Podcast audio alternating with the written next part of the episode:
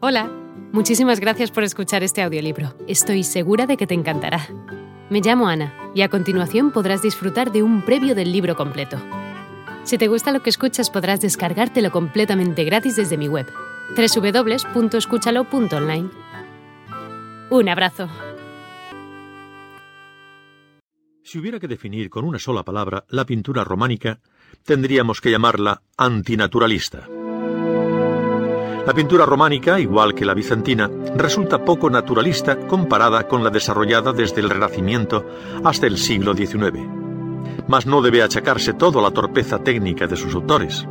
Es increíble suponer que los pintores europeos y bizantinos estuvieron ocho siglos pintando rostros desfigurados y expresivos para aprender en poco más de cien años a pintar cuerpos de la más depurada perfección. No se trata de torpeza técnica. Para comprender el fenómeno de la pintura románica, debemos remontarnos un poco más atrás y recordar los rumbos que tomó la civilización europea y el arte cristiano desde el Bajo Imperio Romano. Preocupado por la vida de ultratumba, el hombre se olvida por completo de los demás valores materiales y solo atiende a aquellas cosas que interesan al espíritu se produce un arte hierático, similar en su génesis al egipcio faraónico.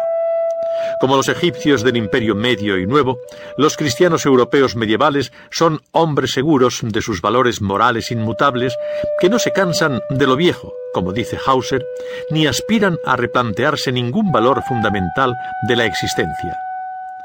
Apegados a una forma pictórica, como lo están a una religión y a una moral incontrovertibles, jamás se preocupan de modificar los cánones de esa forma estética.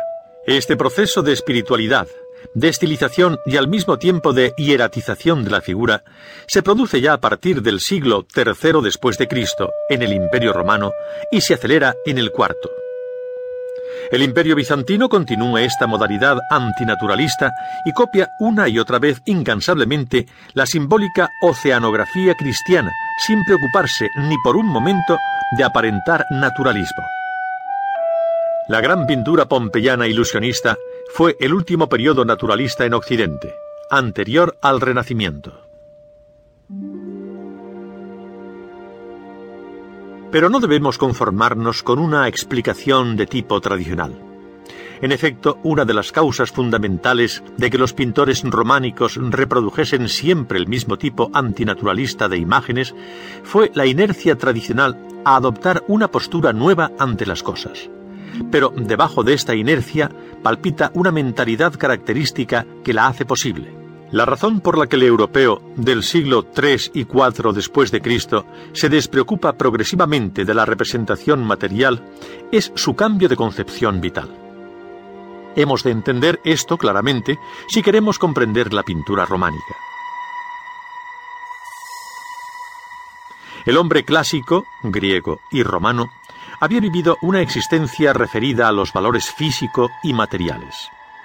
No significa esto que no hubiese ya unas creencias religiosas que anunciasen una vida de ultratumba, pero la mayoría de los hombres valoraban antes que nada su existencia material, prescindiendo de todo sentido escatológico.